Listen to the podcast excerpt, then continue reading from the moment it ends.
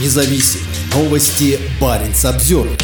На страже скреп. В Коме появился совет по сохранению духовно-нравственных ценностей. Губернатор-матершинник, обожающий свою иномарку священник, казаки и провластные журналисты будут защищать русский язык, бороться с деструктивными элементами и укреплять гражданское единство. В Республике Коми появился новый консультативный орган – Совет при губернаторе по сохранению и укреплению традиционных духовно-нравственных ценностей. Соответствующий указ 11 октября подписал глава региона Владимир Уйба. Для Совета определены широкие функции. Так он должен содействовать укреплению общероссийской гражданской идентичности, помогать сохранению исторической памяти и бороться с фальсификацией истории, продвигать традиционные семейные ценности, конкретно защищать институт брака как союза мужчины и женщины. Еще одним объектом защиты нового совета должен стать русский язык, поскольку он является языком государства образующего народа. Совет должен противодействовать излишнему использованию иностранной лексики и бороться с использованием нецензурной брани. Кроме того, Совет при губернаторе намерен мешать распространению деструктивной идеологии и разрушению традиционных ценностей, а также инициировать проведение научных исследований, направленных на сохранение и популяризацию традиционных ценностей. Возглавил совет Владимир Уйба. Он является не только губернатором Коми, но и сопредседателем регионального отделения Всемирного Русского Народного Собора.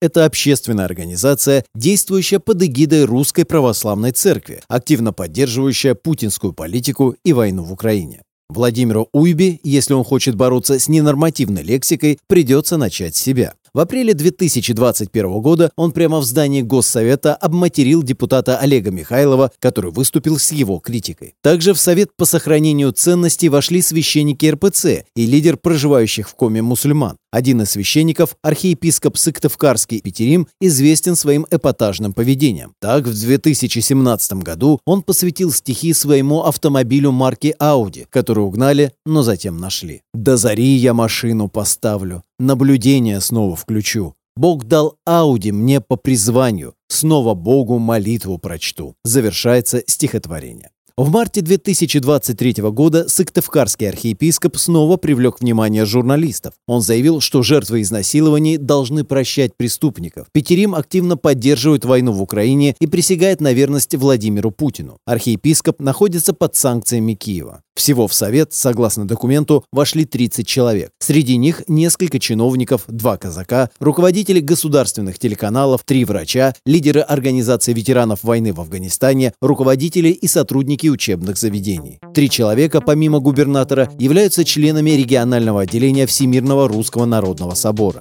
Представителей общественных организаций народа Коми в опубликованном списке нет. Парень Самсервер